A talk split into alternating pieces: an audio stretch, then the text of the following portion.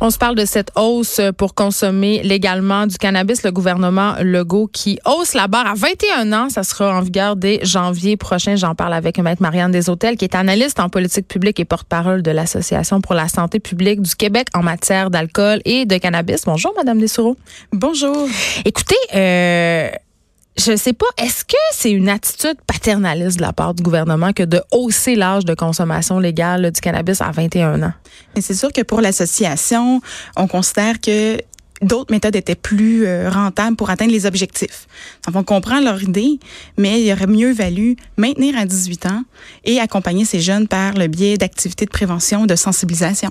Mais parce que là, c'est ça. Euh, ce que je trouve est un peu illogique là-dedans, c'est que bon, on fait passer l'âge légal de consommation du cannabis à 21 ans, euh, tandis qu'on ça prend encore 18 ans pour consommer de l'alcool. C'est assez paradoxal. Ben c'est sûr qu'il y a une forme d'incohérence euh, entre les deux. Quand on sait que l'alcool, ce qu'on sait, c'est que l'Organisation mondiale de la santé relie l'alcool à plus de 200 problèmes de santé. Est-ce que c'est plus problématique euh, la consommation d'alcool chez les jeunes que la consommation de cannabis dans le moment? C'est un peu difficile en ce moment de dire avec précision c'est plus problématique. Ouais. Mais ce qu'on sait, c'est que les deux, c'est des substances qui comportent des risques de manière minimalement égale ou sinon au moins il y a des risques. Donc c'est sûr que euh, lorsqu'on parle d'alcool, on en prend, on a 18 ans, on prend du tabac, on a 18 ans. Avec le cannabis, que là tout ce qu'on sait avec certitude, c'est qu'il y a des effets sur le cerveau. Oui, on a beaucoup peur euh, justement des justement des psychoses, mais on y reviendra tantôt. Mm-hmm. Euh, je pense que ce qu'on a peur en ce moment, ce qu'on essaie de faire, c'est de limiter la consommation de cannabis chez les jeunes. Or, ce qu'on sait jusqu'à maintenant, puis corrigez-moi si je me trompe, c'est que depuis la légalisation du cannabis, les jeunes ne consomment pas plus de cannabis. Donc, pourquoi hausser l'âge? Est-ce que, tu on va pas les empêcher de consommer, on va plus, tu sais? Les données de Statistique Canada démontrent qu'il y a une forme de stabilité dans la consommation. Et c'est surtout, on sait qu'avant la légalisation, les jeunes consommaient déjà. Entre, les, entre 18 et 24 ans, il y avait 40 mm. des jeunes qui consommaient déjà. C'est un peu euh, se cacher de la réalité de dire qu'ils ne consommeront pas. Ben, ils vont se tourner vers le marché noir. Puis si on veut, est-ce qu'on veut vraiment ça? C'est un peu le point. En ayant un marché légal, ouais. on peut avoir des substances qui sont contrôlées, au moins qu'on connaît la composition.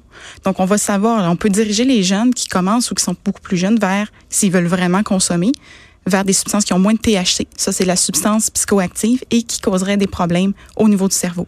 Ben c'est ça, parce que là, euh, vous l'avez évoqué un peu tantôt, une des raisons qu'on évoque pour hausser euh, cet âge-là, c'est justement la peur euh, de développer certains problèmes de santé mentale. Puis ça, j'ai reçu plusieurs experts à l'émission. Il y a quand même un rapprochement direct à faire entre la consommation de cannabis et des cas de psychose, mais vous l'avez dit, c'est dangereux entre guillemets jusqu'à 25, 26, 27 ans. Donc Exact. Donc, le 21 ans, c'est un peu ce que le gouvernement appelait son compromis entre les deux, entre ce que les études disent et l'âge de majorité.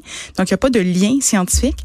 Par mm. contre, ce qu'on sait, c'est qu'en en pouvant les accompagner, en pouvant savoir qu'est-ce qu'ils prennent, va être beaucoup mieux que de se retrouver avec des problèmes, euh, des, des produits, pardon, sur le marché noir qu'on ne sait pas. Est-ce qu'il y a 40 50 de THC? On le sait pas. Qu'est-ce que vous prônez, euh, vous, à l'association, justement, par rapport à cette approche euh, de la drogue c'est-à-dire à la façon dont on parle de drogue aux jeunes, parce qu'on recevait euh, la semaine dernière une, scientifique qui a publié euh, avec un groupe d'experts dans le magazine de Lancet euh, à propos justement de notre façon de parler de drogue et aussi de, de traiter les consommateurs de drogue à l'échelle mondiale.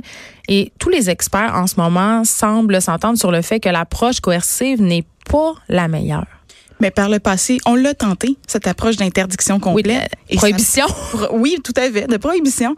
Et ça n'a pas fonctionné, clairement. Donc, c'est en ce moment une nouvelle approche. Donc, c'est de faire un discours inclusif. Les études démontrent que c'est habituellement le, le discours qu'il faut apprendre. Donc, en parler, les accompagner, donc non pas les exclure euh, tout de suite. Comme on le fait avec l'alcool, par exemple. Oui, mais avec l'alcool, euh, c'est sûr que là, c'est un marché illégal depuis plusieurs années. Donc, c'est sûr que là, mais moi, j'en fais pas tant la distinction entre les deux. Puis c'est peut-être ça, euh, je pense que vous venez de mettre le doigt sur le bobo. Il y a plus d'ouverture parce que ça fait plus longtemps. Dans la psyché populaire, le pot, c'est encore la drogue. C'est encore la drogue. L'alcool fait partie de nos mœurs, fait partie d'un rite de passage. Mais c'est une drogue aussi? C'est une drogue qui a beaucoup de risques, risques pour la santé. Et donc, c'est important là d'encadrer les deux, mais de pas non plus en, en mettre plus parce qu'il faut qu'on puisse en parler, il faut qu'on puisse les accompagner, comprendre pourquoi, exemple, on consomme. Puis là, on aura bientôt des produits euh, comestibles euh, qui contiennent euh, du cannabis. Ça, est-ce que ça vous inquiète? Est-ce que est-ce qu'on met ça sur le même pied que le cannabis qui se fume? C'est quoi votre position à l'association par rapport à, ces nouveaux produits qui vont être disponibles en décembre? Là, c'est pas, pas dans très longtemps. Puis il y a une grosse saisie hier à Saguenay de jujubes aux potes. Là, ça va être l'Halloween demain. Oui, mais c'est ça. Pour l'association, les produits comestibles, c'est un peu une, une porte de sortie pour le marché de faire de la promotion donc un peu sur le dos des consommateurs. Donc, il faut faire attention. Oui, il faut offrir des produits, pas entrer dans un marché complètement de prohibition, mais il faut quand même pas que ça devienne euh, une manière d'augmenter cette consommation puis d'aller chercher des personnes. Mais moi, je pense que ça peut aller chercher euh, des plus des jeunes aussi parce qu'évidemment, on parle de jeux, on parle de brownies, on parle aussi de boissons. Euh, puis moi, je sais, j'ai témoigné l'autre fois, moi, j'aime, je suis pas une fumeuse de potes et j'ai essayé les jujubes aux potes parce que justement. Euh, ce sont des jujubes. C'est ça, c'est nouveau, ce sont des jujubes, puis ça vient pas chercher le côté j'aime pas fumer. Tu sais, fait oui, ça peut. Euh, moi, c'est là que ça me fait peur euh, pour les jeunes justement, puis parce que c'est ça les attire, tu sais. Oui, mais tout à fait, vous avez raison. L'association prônait un principe de prudence, donc de précaution envers les produits comestibles. Donc, là, ça sera là. là. C'est maintenant. Donc, avec le cadre qui a été formulé par le gouvernement, on a fait des recommandations pour justement éviter que ce soit trop attrayant pour les jeunes, mais éviter qu'il y ait trop de produits qui viendraient, que oui, peut-être qu'ils n'ont peut-être pas l'emballage multicolore, mais le type de produit en tant que tel. Ben, des gâteaux. et voilà. Muffin, boisson sucrée boissons sucrées. Euh, on, il y a tout un débat aussi sur les, les, boissons euh, énergétiques en ce moment. On peut penser qu'il pourrait avoir des partenariats entre les producteurs de boissons énergisantes, énergisées, énergisantes, et euh, justement des producteurs de cannabis pour faire des super boissons stimulantes, en tout cas qui à mon sens seraient fort dangereuses, mais ça existe dans d'autres dans d'autres pays là, ce type de boisson là. Ça existe dans d'autres pays, donc c'est un peu les recommandations que l'association a fait au gouvernement hmm. pour éviter qu'on aille jusque là. En ce moment, ils mettent une réglementation pour ne pas que ce soit attrayant pour les enfants. Reste à voir comment ça va être euh, interprété, puis jusqu'où l'industrie va pousser pour vendre leurs produits. Donc, pour vous, Madame Dessureau, c'est inutile comme politique. Carrément, euh, ça sert à rien? L'atteinte en tant que telle, c'est pas que ça sert à rien. Je comprends la préoccupation. Par contre, on passe à côté de l'objectif.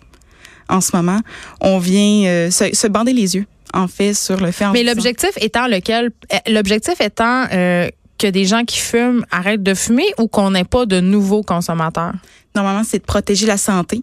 Donc, éviter qu'il y ait des nouveaux consommateurs, mais aussi éviter qu'il y ait des problèmes de santé chez les consommateurs actuels.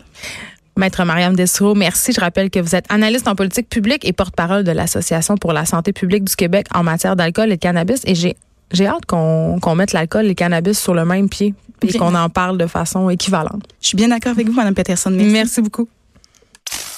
De 13 à 15. Les effrontés.